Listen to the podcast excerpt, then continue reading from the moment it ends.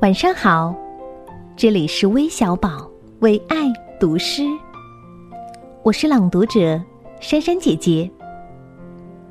今天为你读一首儿童小诗《小花朵的梦》。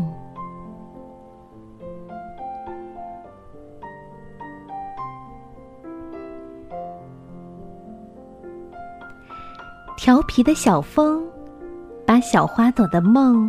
吹开一条缝，他想瞧一瞧，小花朵的梦里有没有会唱歌的星星。他想数一数，小花朵的梦里有几种漂亮的颜色组成。